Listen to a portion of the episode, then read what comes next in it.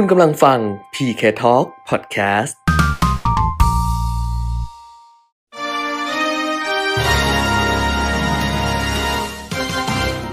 รายการเงินทองต้องรู้ โดยขวัญชนกวุฒิกุลและปิยมิตรยอดเมือง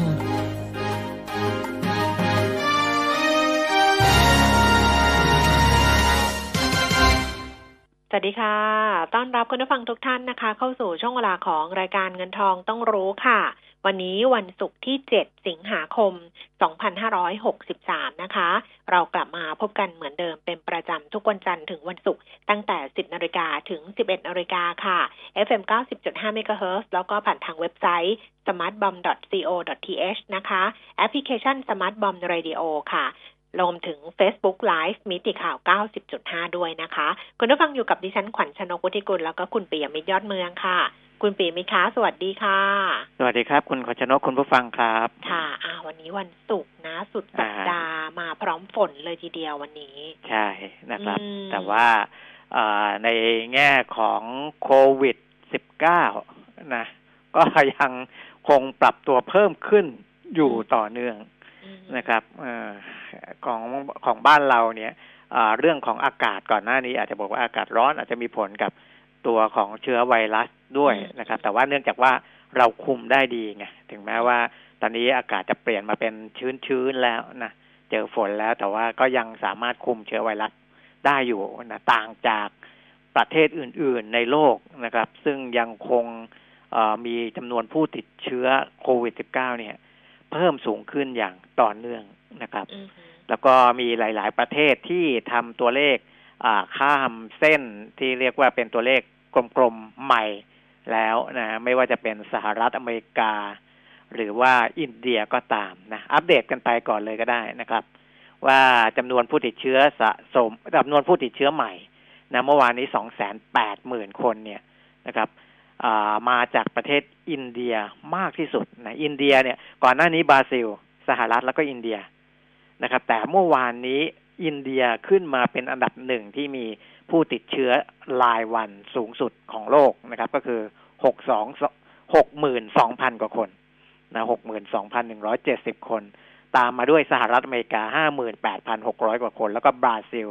ห้าหมื่นสี่พันแปดร้อยกว่าคนนะครับ อันนี้คือสามประเทศที่ มีจำนวนผู้ติดเชื้อเกินห้าหมื่นคนทำให้อินเดียตอนนี้ติดเชื้อสะสมสองล้านสองหมื่นห้าพันละ ก็คือข้ามเส้นสองล้านเรียบร้อยแล้วนะครับ สหรัฐอเมริกาข้ามเส้นห้าล้านคนเรียบร้อยนะครับห้าล้านสามหมื่นสองพันหนึ่งร้อยเจ็ดสิบเก้าคน บราซิลก็เข้าใกล้สามล้านคน ตอนนี้สองล้านเก้าแสนหนึ่งหมื่นเจ็ดพัน แต่ว่ายอดติดเชื้อเนี่ยอยู่ตกวันหนึ่งห้าหมื่นกว่าคน ก็คิดว่าสองสองวันก็จะทะลุสามล้านละนะค่ะบราซิลนะครับอ่าสามประเทศนี้หนักที่สุดนะครับ หนักที่สุดของโลกเลย ในแง่ของจำนวนผู้ที่ติดเชื้อโควิดนะครับ ส่วนผู้ที่เสียชีวิตอ่าถ้าคิดเป็นรายวันนะครับ สูงสุดเป็นบราซิลพันสองร้อยยี่สิบหกคนเมื่อวานนี้ สหรัฐอเมริกาพันสองร้อยสามคนนะครับ ก็น้อยกว่าบราซิล แล้วก็อินเดียแปดร้อยเก้าสิบเก้าคนนะครับ เพราะฉะนั้น top three ก็ยังคงเป็นบราซิล สหรัฐอเมริกา แล้วก็อินเดียนะในแง่ของผู้ติดเชื้อแล้วก็ผู้เสียชีวิตนะครับ ส่วนอินโดนีเซียมีผู้เสียชีวิตของเมื่อวานนี้ 69 คน ถือว่าเป็นอันดับ 12 ของโลกก็เยอะอยู่นะครับ ก็ถือว่าอยู่ในอันดับที่ค่อนข้างสูง แล้วก็ฟิลิปปินส์ซึ่งเราก็ติดตามดูอยู่ว่าจำนวนผู้ติดเชื้อเนี่ยยังไม่ลดลงเลยนะ ยังเป็นอันดับ10ของโลกคือมีผู้ติดเชื้อเพิ่มขึ้นอีก3,561คนนะครับก็ยังคงวนเวียนอยู่ในประเทศที่อาจจะยังไม่สามารถควบคุมเรื่องของโควิด -19 ได้นะครับ ส่วนไทยเราผู้ติดเชื้ออของบ้านเราเนี่ยอยู่อันดับที่ร้อย กว่านะ ก็อืมก็อันดับเราเนี่ยค่อนข้างที่จะขยับลงไปก็เรื่อยๆคือลงไปนะเรื่อยๆแหละเออเออมนะครับ แล้วก็ผู้เสียชีวิตก็ยังไม่มีการเพิ่มขึ้นเลย แล้วผู้ติดเชื้อเองก็เป็นผู้ติดเชื้อที่ไม่ได้อ่าเกิดขึ้นในประเทศนะ อยู่ในในในสถานที่ควบคุมนะครับ ก็ถือว่ายังต้องอ่า ดูแลกันต่อไปนะครับค่ะ เพราะว่าเห็นฟังข่าวต้นชั่วโมงเนี่ยก็บอกว่าเดี๋ยวคงจะมีความคืบหน้าเรื่องของการพิจารณานะคะ ทั้งการเปิดเรียนใช่ไหมเพราะตอนนี้ก็ยังใช่สลับอยู่ใช่ไหมอาจจะเปิดอ่าฮะแบบว่าเออเต็มที่แล้วให้ เพราะว่ามันมันดูแล้วเนี่ย มันไม่มีการระบาดเพิ่มไงครับ ก็อาจจะผ่อนคลายตรงนี้ได้มากขึ้น แล้วก็ในส่วนอื่น ๆ ด้วยเนี่ยหนะลายคะหลายส่วนนะก็การแข่งขันใช่กีฬาก่อนหน้านี้เออให้ไม่ให้มีผู้ชมไให้คนดูอ่าเดี๋ยวเดี๋ยวจะเริ่มให้มีคนเข้าไปดูกีฬาได้แล้วมนะอะไรอย่างนี้เป็นมต้นนะครับ แล้วก็ร้านอาหงร้านอาหารอะไรก็จะมีการผ่อนคลายมากขึ้นเป็นลำดับแหละอืมนะเออ ก็เพราะว่าประเทศอื่นเนี่ยที่เขามีผู้ติดเชื้อเยอะๆอ่าแต่ว่ากิจกรรมทางเศรษฐกิจเขายังดำเนินไป ได้นะมันก็ไปเชื่อมโยงกับเรื่องของตลาดเงินตลาดทุนเรื่องของอาการลงทุนอะไรต่างๆนะครับ เดี๋ยววันนี้ก็คงจะเห็นตัวเลขหลาย ๆ ตัวนะก็เอ่อไม่ได้สนใจโควิดอะพูดง่ายเออๆนะครับ ไม่ได้สนใจโควิด อย่างบราซิล เนี่ย ซึ่งที่ผมบอกว่ามีมีผู้ติดเชื้อแล้วก็ผู้เสียชีวิตติด top three ของโลก หุ้นเขาก็เดินหน้าบวกไปเรื่อยๆนะก็ไม่ได้สนใจอะไรกับเรื่องของจำนวนผู้ติดเชื้อผู้เสียชีวิตจากโควิดนะครับ อืมอะอะตลาดหุ้นก็บวกไปสำหรับที่ตลาดนิวยอร์กอะนะคะครับเอ่อก็ไปเรื่อยๆ เหมือนกันจริง ๆ ค่ะ เพราะว่าเมื่อคืนนี้ดัชนีอุตสาหกรรมดาวโจนส์เนี่ย ปรับตัวเพิ่มขึ้นไปต่อเนื่องนะคะ อีกร้อยแปดสิบห้าจุดสี่หกจุดค่ะศูนย์จุดหกแปดเปอร์เซ็นตนะคะ ไปปิดที่สองหมื่นเจ็ดพันสามร้อยแปดสิบหกจุด แล้วก็ NASDAQ เนี่ยเพิ่มขึ้นไปอีกร้อยเก้าจุดหนึ่งเปอร์เซ็นตนะคะหนึ่งหมื่นหนึ่งพันหนึ่งร้อยแปดจุดแล้วสำหรับ NASDAQ ส่วน S&P 500 ก็เพิ่มขึ้น 21 จุดค่ะเอ่อ0.64%ไปอยู่ที่ 3,349 จุด แต่จะเป็นซีกของทางสหรัฐนะคะ ที่ปรับตัวเพิ่มขึ้น เพราะว่าทางซีกของยุโรปแล้วก็เอเชีย ในเช้าวันนี้เนี่ย ก็ปรับตัวลดลงกันทั่วหน้าเลยทีเดียว ตลาดหุ้นที่ยุโรปค่ะลอนดอน FTSE ร้อยเมื่อคืนลดลงไป 77.78 จุด CAC 40 ตลาดหุ้นปารีสฝรั่งเศสลงไป 48.21 จุด แล้วก็ DAX แฟรงก์เฟิร์ตเยอรมนีนะคะ ลดลง 68.57 จุดค่ะ ขณะที่ในเอเชีย โตเกียวนิกเคอิเช้านี้ 22,273 จุดลงไป 144 จุด 0.6เปอร์เซ็นหังเซ็งนี่ลงไป 400 จุดนะคะ 1.6เปอร์เซ็นค่ะ ไปอยู่ที่ 24,529 จุด แล้วก็ตลาดหุ้นเซี่ยงไฮ้ ดัชนีคอมโพสิตลงไป 35.1เปอร์เซ็นเหมือนกัน 3,350 จุดนะคะ ล่าสุด ที่ฟิลิปปินส์เนี่ยลงไป 65.1เปอร์เซ็นแล้วก็จาการ์ตาคอมโพสิตอินโดนีเซียก็ลดลงไปด้วยนะคะ ลงไป 16.0.31เปอร์เซ็นค่ะส่วนตลาดหุ้นบ้านเราเช้าวันนี้ ดัชนีราคาหุ้นนี่ก็ปรับตัวลดลงตามตลาดในภูมิภาคนะคะ ล่าสุด 10นาฬิกา14 นาทีค่ะ ดัชนี 1,326.99 จุด ลงไป 6.23 จุด มูลค่าการซื้อขาย6,340 ล้านบาทค่ะSET fifty 858.80 จุดนะคะ ลงไป 5.25 จุด 0.61%มูลค่าการซื้อขาย 3,390 ล้านบาท หุ้นที่ซื้อขายสูงสุดนะคะ อันดับที่หนึ่งเป็นหุ้นของปตทค่ะ 38 บาท 50 สตางค์ลดลง 25 สตางค์ CPALL 68 บาท ลดลงไป 75 สตางค์ GPSC ค่ะ 71 บาท 25 สตางค์ เพิ่มขึ้น 1 บาท 75 สตางค์ Advance 189 บาท 50 ลดลง 50 สตางค์ Super 91 สตางค์ ลดลง 5 สตางค์ค่ะ AOT 49 บาท 25 สตางค์ ลดลง 50 สตางค์ CPF 32 บาท 50 ลดลง 50 สตางค์ PTL นะคะ Polypex PTL ใช่ไหมคะ Polypex Polypex อยู่ที่ 22 บาท 40 ค่ะ ปรับตัวเพิ่มขึ้น 30 สตางค์ Intouch 57 บาท เพิ่มขึ้น 25 สตางค์ แล้วก็ PTT GC 50 บาท ลดลงไป 1 บาท 25 สตางค์ค่ะ ก็เป็นหุ้น วันนี้ก็มีหุ้นที่เป็นตัวหลักๆเนี่ยกลับขึ้นมา ติดอันดับ top 10 นะ แต่ว่าส่วนใหญ่ก็ราคาปรับตัวลดลงนะคะอ่าฮะตอนหลังเนี้ยวันสองวันเนี้ยที่อ่าคุณแก้มรายงานหุ้นตัวหุ้นอ่าในตลาดหุ้นไทยเนี่ยจะเห็นว่าหุ้นตัวใหญ่ ๆ กลับมาแล้ว กลับมา เออกลับมาแล้วใน top 10 เนี่ยนะครับอือฮึก็แต่แสดงว่าว่ากลันับกมากลับมาในทางราคาลดลงไงเออเออนะกลัแต่บว่าในทางมันที่ก็ราคาอย่างอย่างวันก่อนก็อาจจะมีเพิ่มขึ้นบ้างจากราคาค่ะน้ำมงน้ำมันเนี่ยนะที่มันอือฮึปรับตัวเพิ่มขึ้นอือฮึนะครับ แต่ว่าอีกหลาย ๆ ตัวแล้วก็อ่า บางตัวก็มาจากผลการดำเนินงานที่ดีกว่าที่คาดบ้าง หรืออ่าดีดีกว่าที่คาดมาก ๆ ก็คืออเพิ่มสูงขึ้นจากปีที่แล้วด้วยนะในหุ้นใหญ่หลาย ๆ ตัวนะครับ เดี๋ยว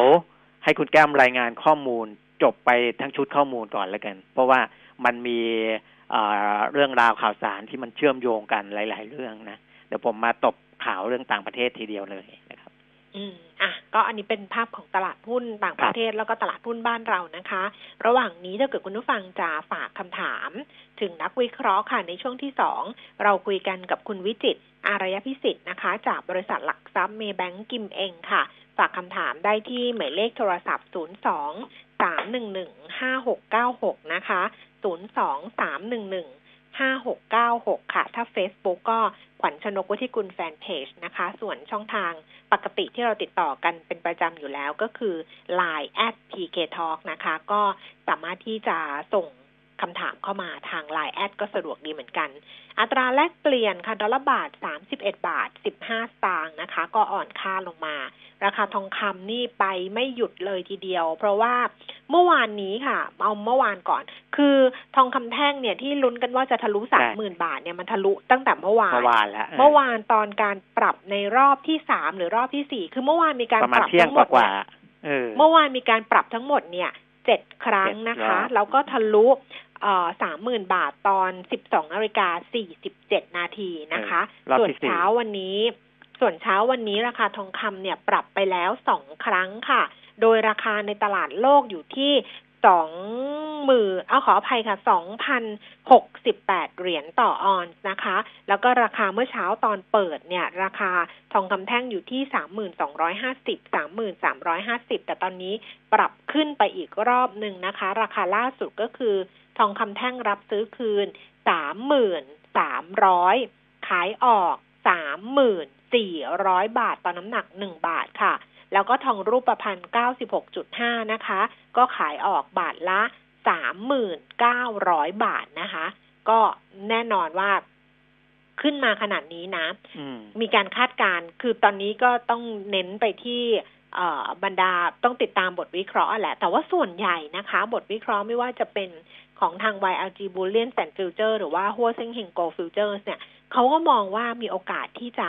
ปรับตัวเพิ่มขึ้นต่อได้อีกนะสำหรับราคาทองคำเนี่ยคือ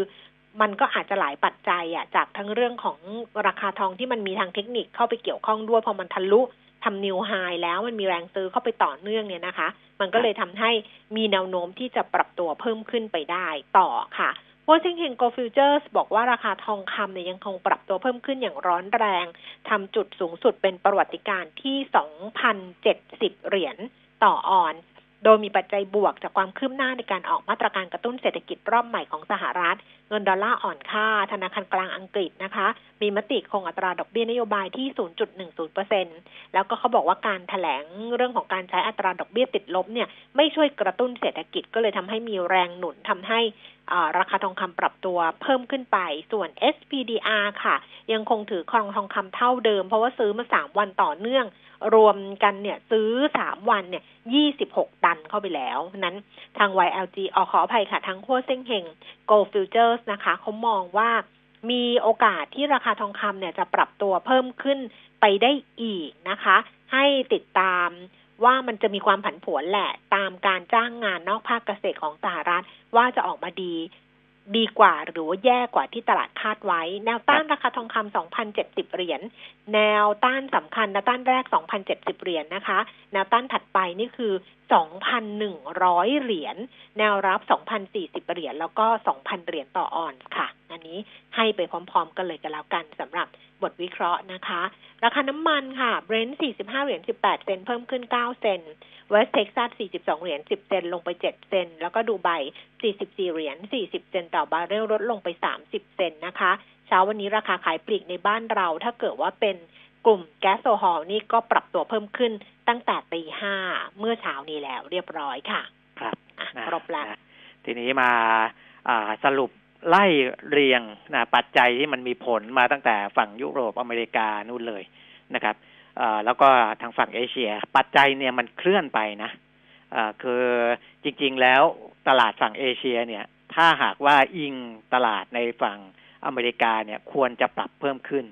ในเช้าวันนี้อืม นะครับ แต่กลับปรับลดลงเอาทางฝั่งเอเชียก่อนก็ได้นะครับ เพราะว่าประเด็นในเรื่องของสหรัฐอเมริกากับจีนนะซึ่งมีความระหองระแหงกันมาอย่างที่ผมบอกเนี่ยในหลาย ๆ เรื่องนะครับ มันเริ่มมีความชัดเจนมากขึ้นว่าจะต้องมีการมาตั้งโต๊ะนั่งเจรจากันใหม่นะครับ ในหลาย ๆ ประเด็นนะครับ ในเชิงของอข้อตกลงทางการค้านี่แหละนะโดยเฉพาะ บริษัทที่เกี่ยวข้องกับทางด้านเทคโนโลยีอะไรต่างๆนะหรือก็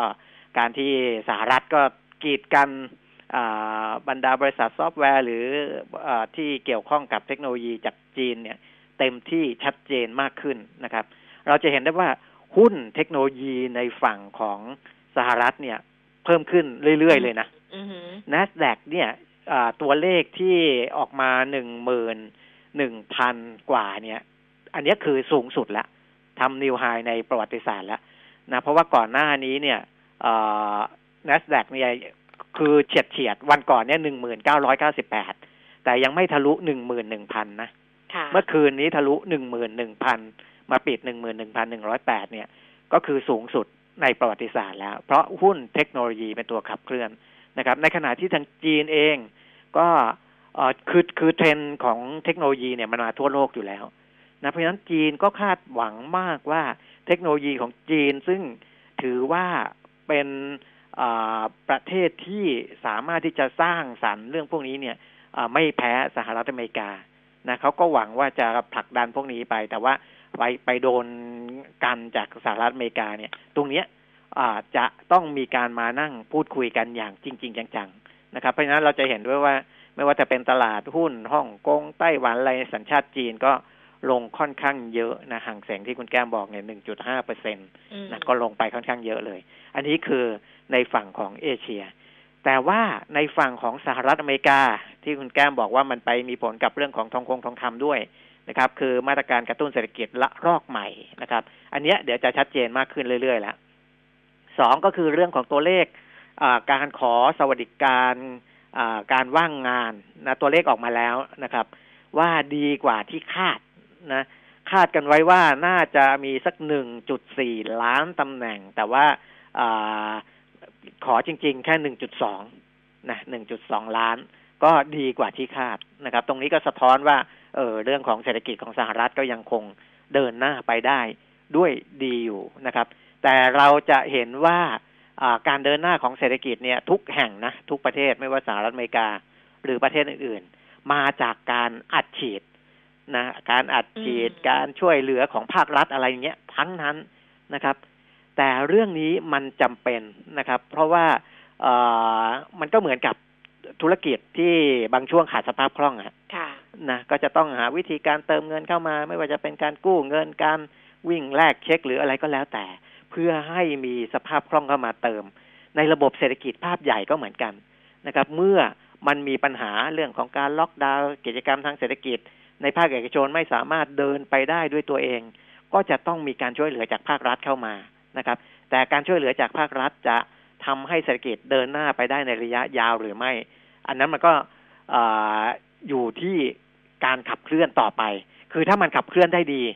นะ การอัดฉีดมันก็จะมีผลดีทำให้ต่อไปก็ไม่ต้องอัดฉีดละเศรษฐกิจมันก็จะขับเคลื่อนด้วยตัวเองต่อไปในอนาคต อันนี้คือสิ่งที่มันมาส่งผลให้ตลาดทุน ทั่วโลกเนี่ย มันไม่ค่อยสะทกสะท้านกับเรื่องของโควิด -19 เท่าไหร่ เพราะมันมีการอัดฉีดเข้ามานะครับ เช่น ธนาคารกลางจีนล่าสุดนะ อัดฉีดเงินเข้าสู่ระบบอีกหนึ่งหมื่นล้านหยวนนะครับ ประมาณหนึ่งจุดสี่พันล้านดอลลาร์สหรัฐ เป็นเงินไทยก็ประมาณสี่หมื่นกว่าล้านบาทนะครับ ก็อันนี้อัดฉีดเข้ามาสั่งแล้วอัดฉีดเข้ามาหนึ่งหมื่นล้านหยวนผ่านตลาดซื้อคืนพันธบัตรนะที่อัตราดอกเบี้ยสองจุดสองเปอร์เซ็นต นะครับ ก็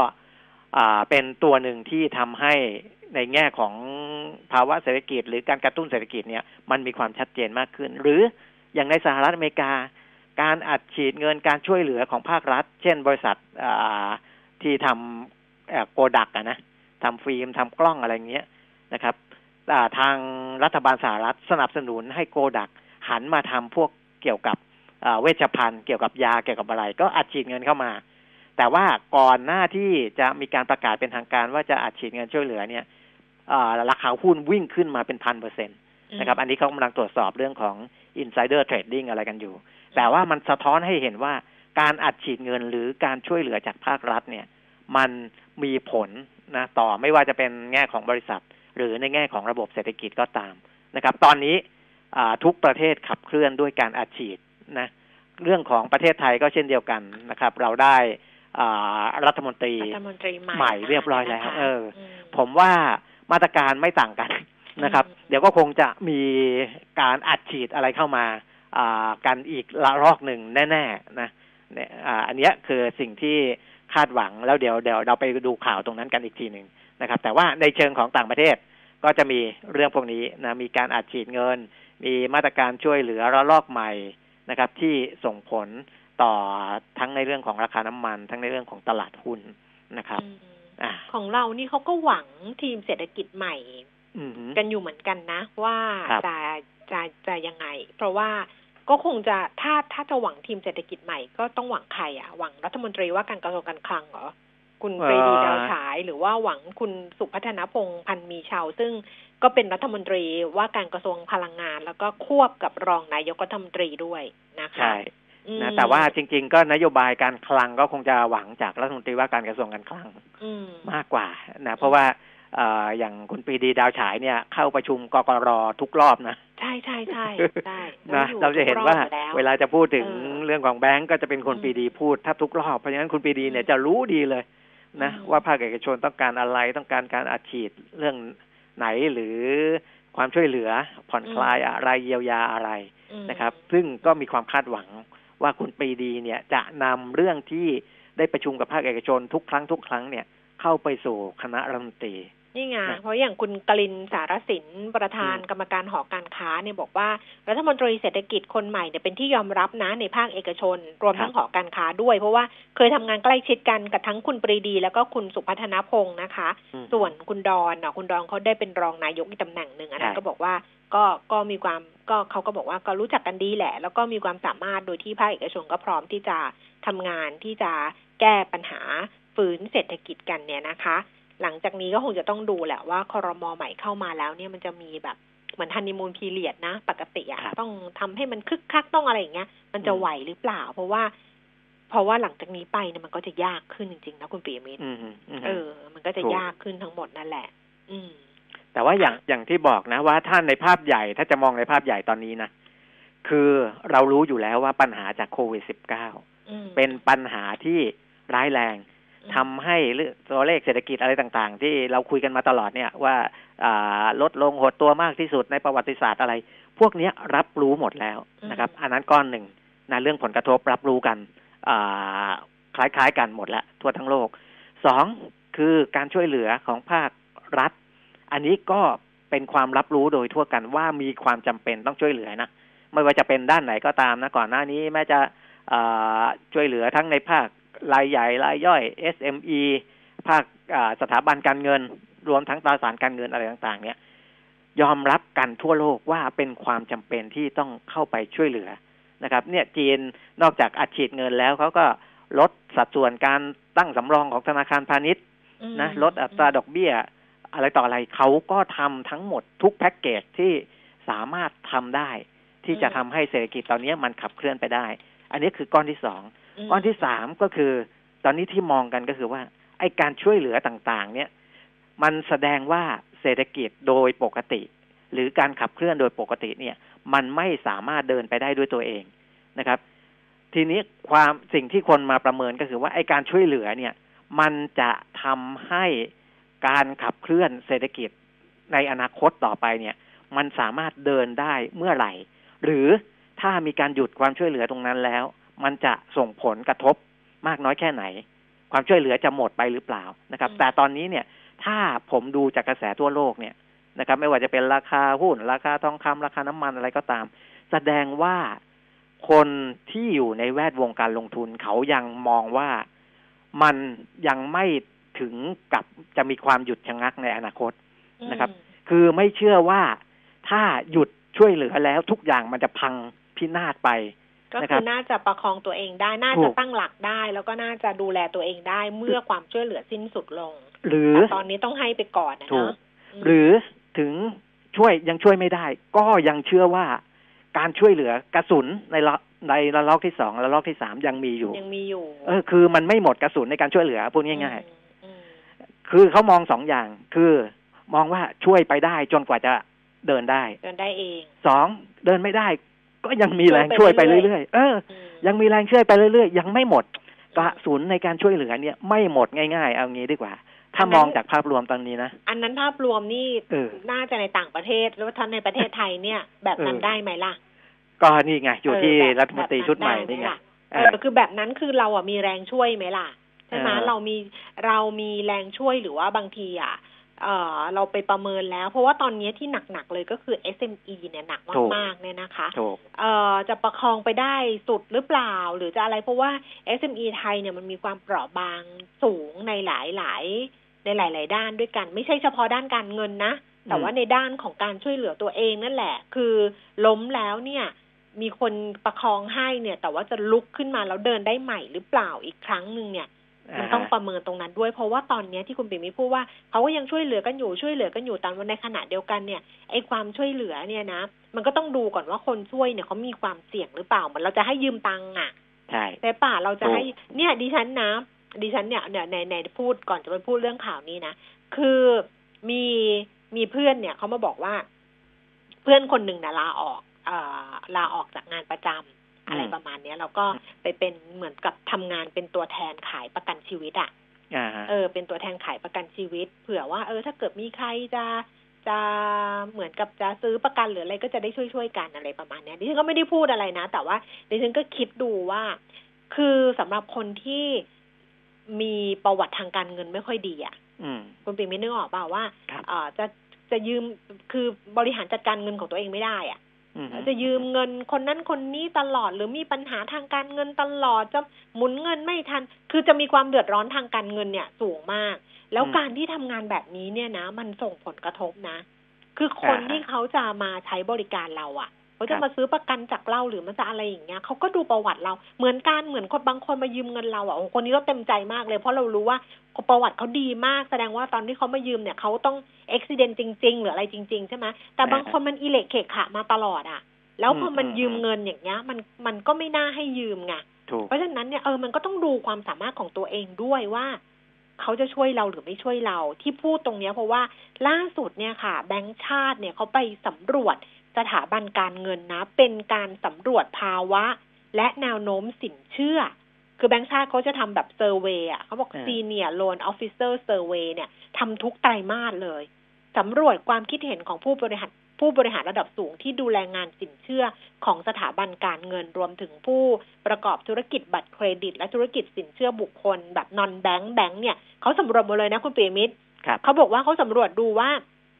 แนวโน้มการปล่อยสินเชื่อในอนาคตเนี่ยมันเป็นยังไง ปรากฏว่าผลสำรวจล่าสุดเนี่ยคือเอ่อธนาคารพาณิชย์ สาขาธนาคารพาณิชย์ต่างประเทศ สถาบันการเงินเฉพาะกิจ 27 แห่ง แล้วก็นอนแบงค์25 แห่งนะ ครอบคลุม 98.6%ของสินเชื่อทั้งระบบเนี่ย พบว่าสถาบันการเงินเนี่ยเอ่อก็ยังคาดว่าธุรกิจขนาดใหญ่แล้วก็ SME ยังต้องการสินเชื่อต่อเนื่อง โดยเฉพาะเงินทุนหมุนเวียนนะคะ ก็แน่นอนอยู่แล้ว เพราะว่า มันเป็นเรื่องที่ยังต้องเอาเงินอัดฉีดนะเข้าไป แต่ว่ามาตรการหรือว่ามาตรฐานการปล่อยสินเชื่อของสถาบันการเงินตอนนี้นะเขาบอกว่าระมัดระวังการปล่อยสินเชื่อแก่ธุรกิจขนาดใหญ่อย่างต่อเนื่อง แล้วก็มีแนวโน้มที่จะไปเพิ่มส่วนต่างรายได้ดอกเบี้ยสุทธิโดยเฉพาะในกลุ่มที่มีความเสี่ยงสูง ขณะที่มาตรฐานการให้สินเชื่อแก่ SME เนี่ยยังใกล้เคียงกับกับ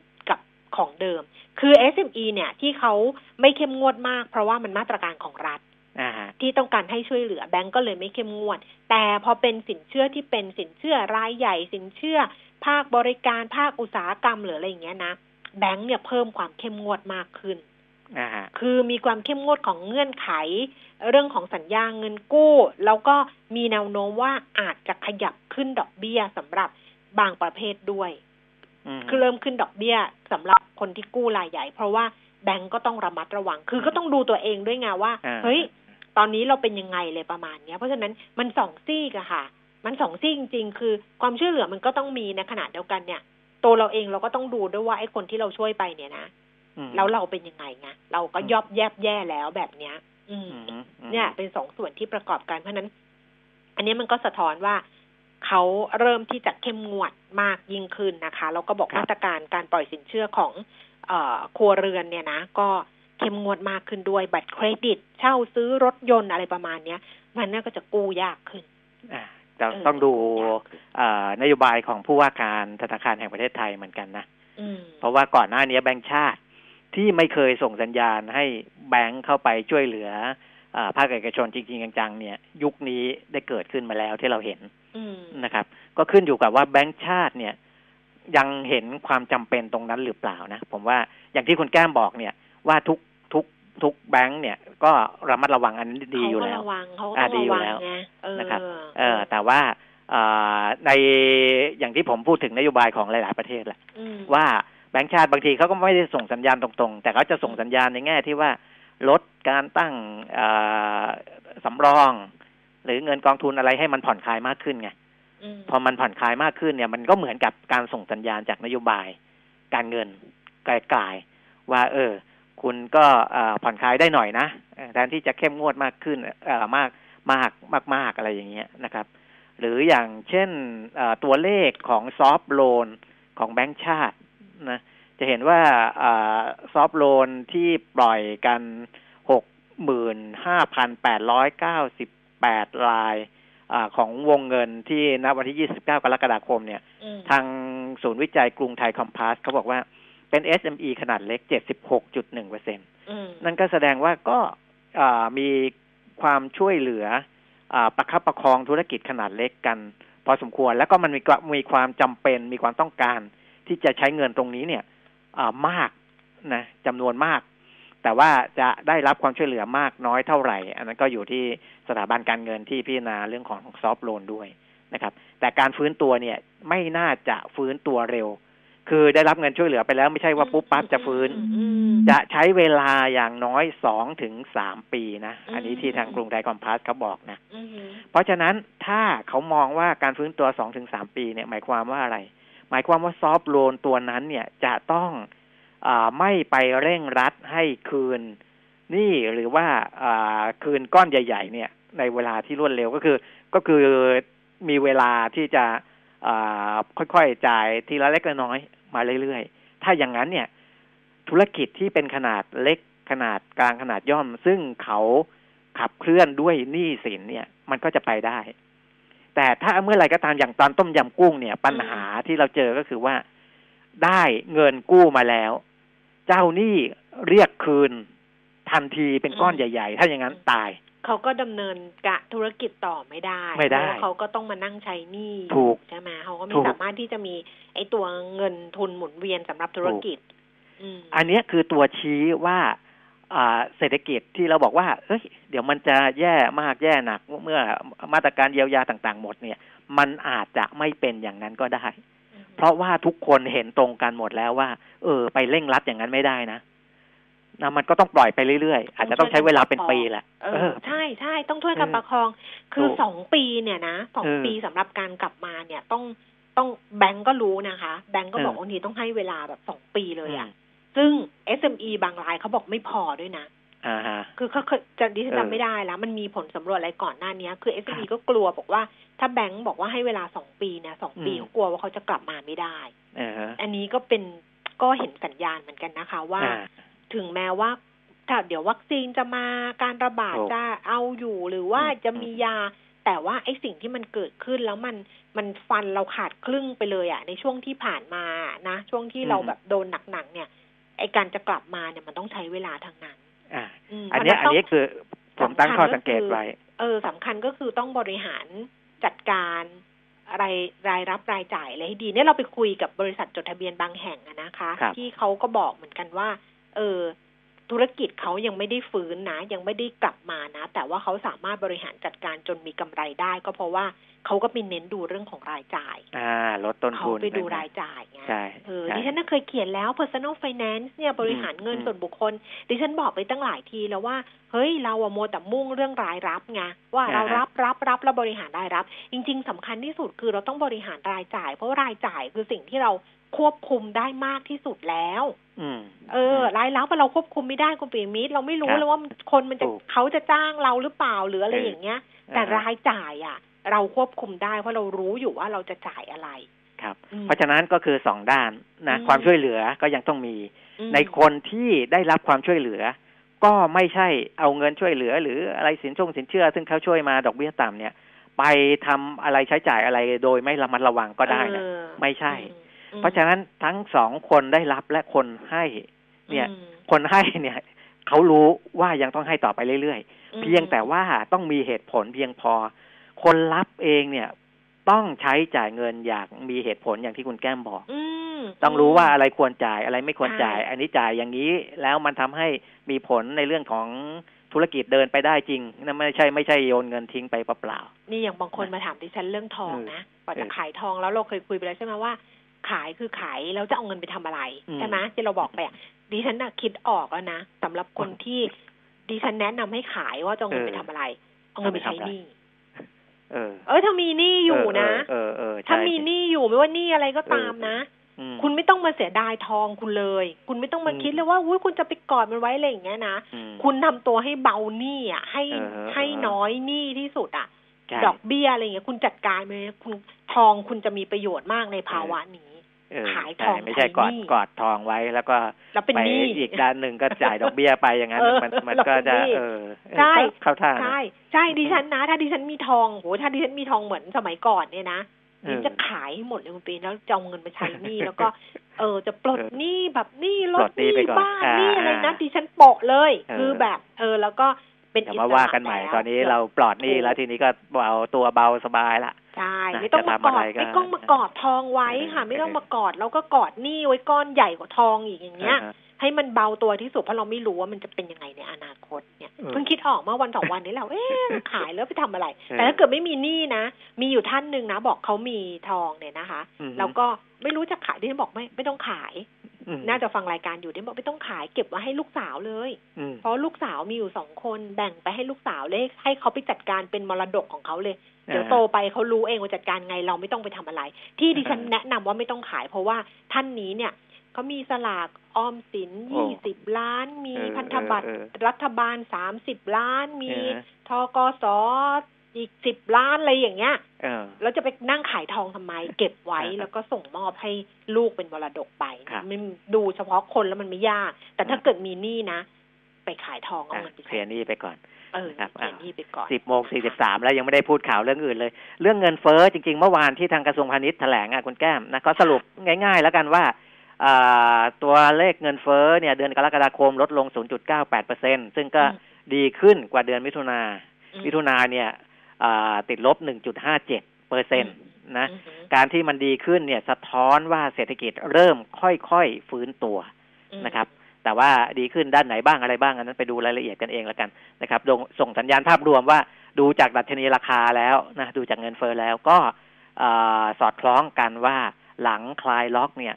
ตัวเลขต่างๆ ดีขึ้นนะอืมดัชนีราคาต่างๆ ดีขึ้นนะประมาณนั้นแหละ นะครับ เดี๋ยวจะกินเวลานักวิเคราะห์ไปมากกว่านี้ ได้ค่ะ เอาช่วงเออที่ช่วงช่วงที่สองกลับครัมาบคุยกันกับคุณวิจิตรอาริยพิสิทธิ์นะคะ จากเมย์แบงกิมเองนะคะ คุณปิ่มมิตรก็เจอกันสัปดาห์หน้าวันนี้ขอบพระคุณค่ะครับ สวัสดีครับ สวัสดีค่ะ คุณผู้ฟังคะเดี๋ยวช่วงหน้าเรากลับมาคุยกันกับคุณวิจิตรนะคะ ฝากคำถามไว้ได้ทั้งทางโทรศัพท์ ทั้งทาง Facebook แล้วก็ Line แอด PK Talk ได้ 3 ช่องทางเลย ช่วงนี้พักกันครู่หนึ่งค่ะ เมื่อโควิด -19 ได้เข้ามาเปลี่ยนแปลงวิถีชีวิตของคนทั้งโลก พลังเล็กๆของพวกเราทุกคนจึงเป็นส่วนสำคัญที่จะสร้างสิ่งใหม่ ให้เราได้ก้าวเดินต่อไป กลุ่มปตทร่วมกับบมจสมทชวนน้องๆประถมศึกษาตอนปลายและมัธยมศึกษา ส่งผลงานภาพวาดสิ่งประดิษฐ์ตามจินตนาการ พร้อมเขียนคำอธิบายในโครงการ พลังเล็กเปลี่ยนโลกปี 8 ภายใต้แนวคิดนวัตกรรมพิชิตโควิด -19 ชิงโลกประกาศเกียรติคุณและทุนการศึกษาเปิดรับผลงานตั้งแต่วันที่ 16 กรกฎาคมถึง 9 ตุลาคมนี้ ติดตามรายละเอียดเพิ่มเติมได้ที่ Facebook พลังเล็กเปลี่ยนโลก ลื่นไม่มีสะดุด ทำความสะอาดทุกคราบสนิม ช่วยหล่อลื่นชิ้นส่วนที่ฝืด เช่นกรอน บานพับประตู ไล่ความชื้นที่เกิดจากน้ำ ช่วยป้องกันการเกิดสนิม ปเปรย์อเนกประสงค์ฟิกซ์วันกระป๋องสีเหลือง ตัวช่วยในการดูแลอุปกรณ์ของคุณ ด้วยคุณสมบัติการแทรกซึมที่ดี จึงใช้ในงานหล่อลื่นภายนอกได้ทุกประเภท ทั้งอุปกรณ์ในบ้าน อุปกรณ์ในโรงงาน และเครื่องจักรทั่วไป ไม่ว่าจะอีกกี่ปัญหาของการหล่อลื่นสเปรย์อเนกประสงค์ฟิกซ์วันก็เอาอยู่สเปรย์อเนกประสงค์ฟิกซ์วันมีจำหน่ายแล้วที่เดอะมอลล์ทุกสาขาและศูนย์บริการเวนลอยทั่วประเทศสเปรย์อเนกประสงค์ฟิกซ์วันจากเวนลอย เวนลอย ลื่นเหลือล้น ทนเหลือหลาย จับทุกประเด็นร้อน จับทุกข่าวดัง จับมาเล่า จับมาคุย ในรายการ จับข่าวมาคุย กับสองผู้ดำเนินรายการ อิทธิพันธ์บัวทอง และสิรินรัตน์จันทมาศทุกวันจันทร์ถึงศุกร์เวลา4โมงครึ่งถึง6โมงเย็นฟังสดๆทาง FM 90.5 ออนไลน์ www.smartbomb.co.th และ on mobile application Smartbomb Radio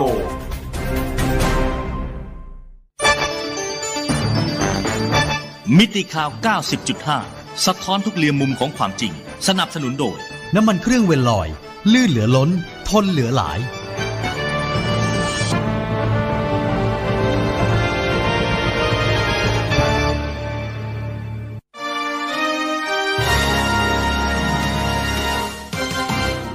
รายการเงินทองต้องรู้ โดยขวัญชนกวุฒิกุลและปิยมิตรยอดเมืองช่วง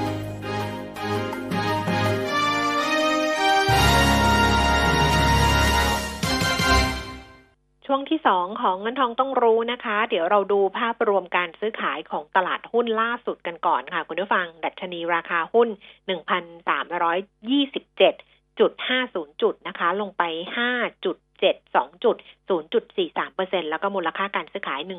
12,370 ล้านบาท Set 50 Index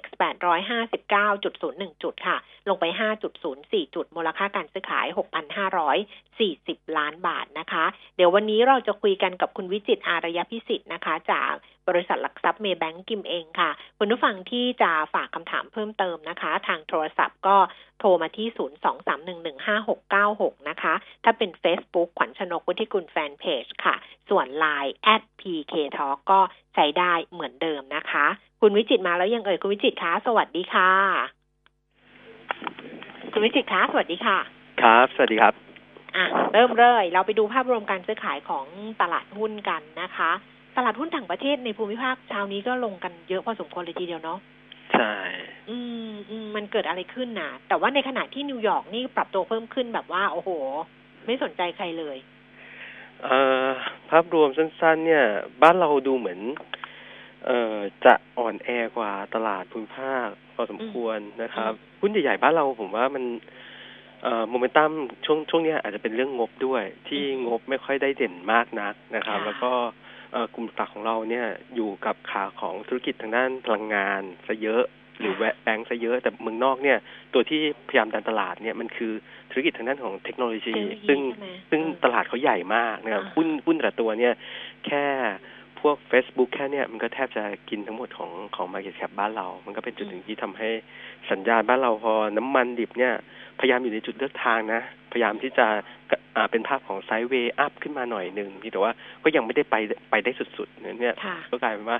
อ่าหุ้นใหญ่ ๆ ที่จะมา ขับเคลื่อนตลาดเนี่ยอาจจะค่อนข้างเหนื่อย แล้วก็จริงๆถ้าดูอดีตเนี่ย เวลาตลาดเป๋ๆไปเนี่ยอาจจะใช้พวก AOT มาช่วยพยุง ตอนนี้ค่ะก็ต้องบอกว่าปัญหาในเรื่องท่องเที่ยวบ้านเราค่อนข้างหนักมาก AOT ก็พยุงไม่ค่อยไหวนะครับก็กลายเป็นว่า e a r n i n g ค่อนข้างเหนื่อย ก็กลายเป็นว่าปรับตัวลงด้วยซ้ำไปนะครับอืมก็พอสลับมาเล่นหุ้นขนาดกลางเล็กเนี่ย เล่นไปถึงจุดจุดๆหนึ่งก็ อาพอโมเมนตัมตลาดเซเซมากๆ เนี่ยก็จะเริ่มเทค profit บ้าง ก็จะเห็นว่าพอเทคก็จะเทคแรงทำให้ตลาดมันก็แพนิคอีกจุดหนึ่ง ก็ต้องบอกว่าตอนนี้การลงทุนค่อนข้างอ่ายากลำบากนิดนึงอืมนะครับ ก็ต้องระมัดระวังในการลงทุนมากๆเข้าไว้นะครับค่ะทิศทางโดยรวมๆของอินเด็กซ์เนี่ยจะกรอบความเคลื่อนไหวจะเป็นยังไงช่วงนี้ โอเค ด้านล่างเนี่ยแนวรับแรกนะครับ อยู่ที่พันสามร้อยี่สิบจุด นะครับ แล้วก็ถ้าเกิดหลุดลงไปเนี่ยแน่นอนลงไปเทสรอบเนี้ยเนี่ย ตลาดมีการกระแทกโลใหม่จากเดือนมิถุนายนที่ทำไว้หนึ่งสามศูนหกเนี่ยกระแทกลงมาหนึ่งสามศูนสามนะครับในนี้ผมว่าก็คงบวกลบพันสามนะครับ ก็ดูดูในจุดนั้นนิดนึงแล้วกันว่าตรงโซนนั้นมีแรงสู้หรือเปล่า เพราะจริงๆ ก็ยังพอใช้ได้อยู่ในขาของรอบนี้ที่กระแทกลงไปโซนหนึ่งสามศูนสามมีแรงดึงกลับได้เร็วเหมือนกัน นะครับเพียงแต่ว่ายังไว้ใจไม่ได้ไม่ได้มาก เพราะว่าจุดหนึ่งคือกำไรตลาดยังไม่ได้เด่นมากนะครับ อาจจะเห็นสัญญาณของตัวนักวิเคราะห์เนี่ยปรับประมาณการลงได้บ้างอีกเล็กน้อยนะครับ แล้วก็อีกจุดหนึ่งเนี่ยกลางเดือนวันที่สิบเจ็ดเนี่ยจะมีการ report ตัว GDP ไตรมาสสองของเราด้วยนะครับอย่างอย่างทางเมย์แบงค์เนี่ยเราเรา forecast ว่า GDP ไตรมาสสองเนี่ยจะติดลบสักประมาณสิบสี่เปอร์เซ็นต์เยียนเยียซึ่งน่าจะใกล้ๆกับที่ตลาดคาดก็รอให้ข่าวร้ายๆต่างๆ ทยอยออกมาบ้างแล้วกัน นะครับอาจจะเป็นจุดหนึ่งที่หลังจากนั้นเริ่มเห็นสัญญาณ พอกำไรออกมาหมดแล้วนักวิเคราะห์ปรับประมาณการอีก revise อีกรอบหนึ่งแล้ว ตัว GDP แย่ๆ ที่เป็น bottom ออกมาแล้ว โอเค ตลาดก็อาจจะใจชื้นแล้วก็ไปมองหา story ใหม่ เช่นอเมริกาตอนนี้เตรียมจะที่จะกระตุ้นเศรษฐกิจพวกการว่างงานต่างๆของเขาอีกรอบหนึ่งหรือว่าบ้านเราเนี่ยการมีครมชุดใหม่ก็ต้องดูว่าภาพภาพลักษณ์ของครมชุดใหม่จะมีมาตรการอะไรออกมาที่ช่วยเหลือภาวะของ อตอนนี้คนตกงานต้องต้องบอกว่าเยอะมากนะครับ ต้องต้องดูในช็อตถัดไปแล้วกัน ก็กลยุทธ์ผมว่าย่อเนี่ยถ้าเกิดเห็นตลาดแดงสองวันเนี่ยโอเค พอที่จะเข้าไปสู้ๆเก็งกำไรเข้ามาได้บ้าง แต่ถ้าเกิดตลาดแรลลี่ข่าวดีเช่น เปิดกระโดดไม่จำเป็นต้องไล่เลยนะครับ ไม่ต้องไล่ราคานะครับ รอซื้อเมื่อเอตลาดแดงๆแล้วกันนะครับ ประมาณนั้นครับค่ะ มีกลุ่มที่เป็น top pick หรือว่าหุ้นที่เป็น top pick แบบเลือกขึ้นมาไหมในช่วงนี้ว่าไหนน่าสนใจ โอเค ช่วงนี้นะครับ ผมว่าตัวที่น่าสนใจ โอ้โห ต้องบอกว่า เหมือนยากหรือเปล่า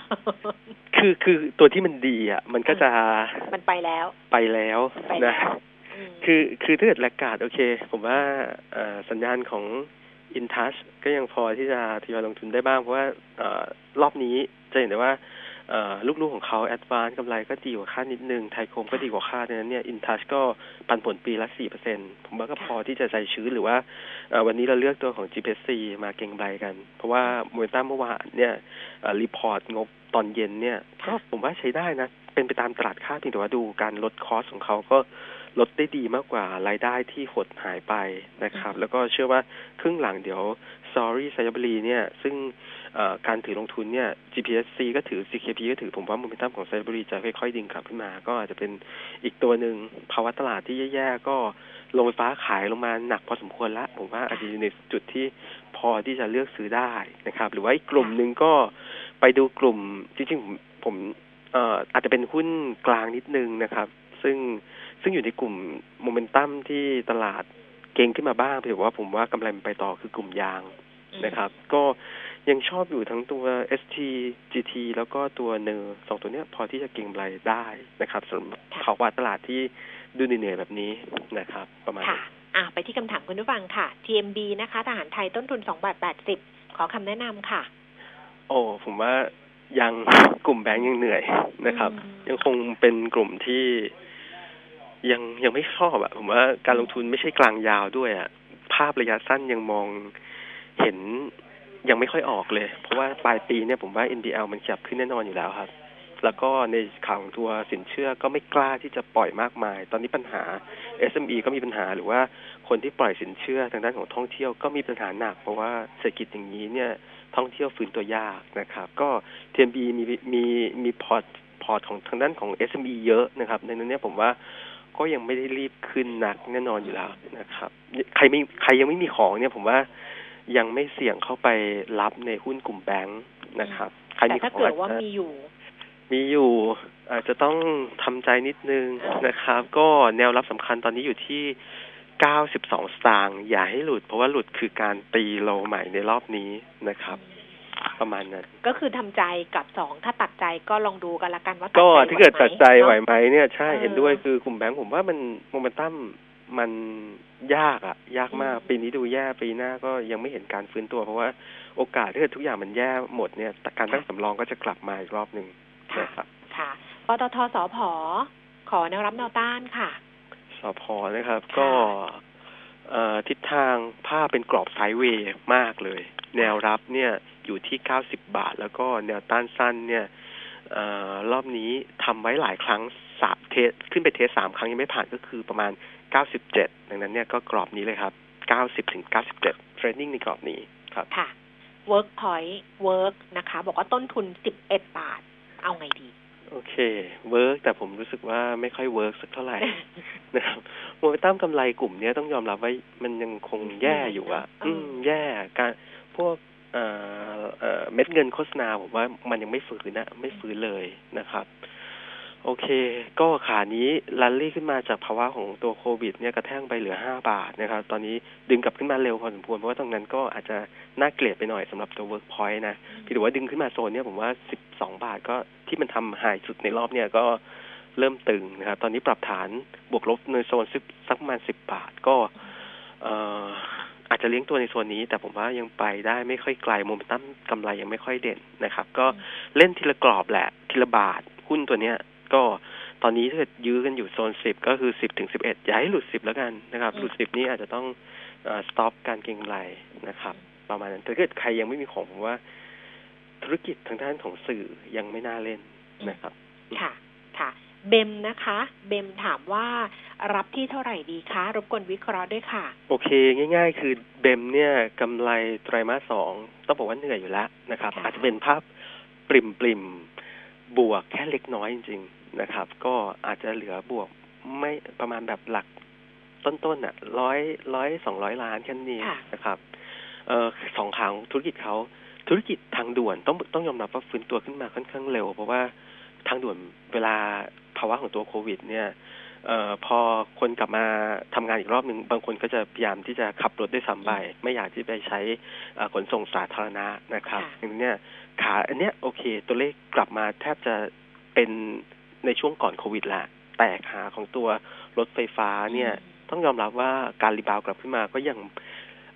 bottom แล้วแหละเพียงแต่ว่ายัง rebound ไม่ได้กลับไปถึงจุดจุดเดิมง่าย ๆนะครับ ก็เบมเนี่ยผมว่ารองบออกและเป็นโอกาสในการซื้อแล้วกันนะครับขาตอนนี้แนวรับมันอยู่ 8.5 อย่าให้หลุดนะครับเพียงแต่ว่าถ้าเกิดใครยังไม่มีของรองงบออกแล้วค่อยซื้อนะครับ แล้วก็ถือลงทุนนิดนึงครับ ได้ค่ะว่าอัพ ถือยาวดีไหมควรรับเท่าไหร่คะไอ้คำถามว่าถือยาวดีไหมเนี่ยต้องบอกว่าบางครั้งเวลาเราเป็นนักลงทุนคงต้องค่อย ๆ ตามนี่อย่างน้อยผมว่าตามทุกไตรมาสก็ยังดีนะครับ ว่า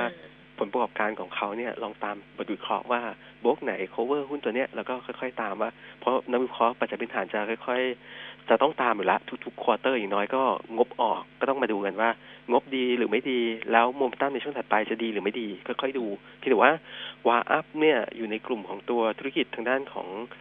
สาธารณูปโภคนะครับ พวกน้ำไฟอย่างเงี้ย ซึ่ง quarter สองคงเป็นจุดที่แย่สุดแล้ว เพราะว่าตัวนิคมอุตสาหกรรมต่างๆเนี่ยมีจังหวะในการหยุดโควิดนะครับ ปิดตัวลงในนี้การใช้น้ำใช้ไฟมันก็ลดลงนะครับในนี้โมเมนตัมควอเตอร์สองคงไม่ได้เด่น แต่ครึ่งหลังเนี่ยผมว่าค่อยๆฟื้นตัวกลับ นะครับ ประมาณนั้นคล้ายๆรถไฟฟ้านะครับหุ้นธุรกิจแบบนี้ ก็ไม่มีของผมว่ารอซื้อหลังงบออกแล้วกัน ส่วนกลางยาวเนี่ย ค่อยๆดูสตอรี่ของตัวบริษัทอีกนิดนึงนะครับ ประมาณนั้นค่ะค่ะ ระหว่างราชบุรี GPSC BCPG ลงทุนตัวไหนดีคะเอ่อถ้าให้เลือกสามตัวผมเอา GPSC ผมว่าโมเมนตัมของการโกรธของเขาเนี่ยดูเด่นที่สุด เพราะว่า ตัวแม่ของเขาเป็นตัวเครือปตทอยู่แล้ว ไม่ว่าจะเป็นลูกๆตัวไหนเนี่ย GPC จะไปแจมด้วยหมดนะครับ ไม่ว่าจะเป็นไทยออยขึ้นตัวโครงการใหม่ PTGC ขึ้นโครงการใหม่ แน่นอนภาพรวมของตัว G อ่าตัว GBC อะจะเป็นขาแจมในเรื่องของตัวธุรกิจพลังงานนะครับควบคู่ไปกับทางด้านของปิโตรเคมีของลูกๆของเขานะครับ ก็ให้เลือกหนึ่งตัวเนี่ยผมเลือกเป็น GBC อีกตัวหนึ่งก็ลองไปเนี่ย มองเป็นราชบุรี ต้องบอกว่า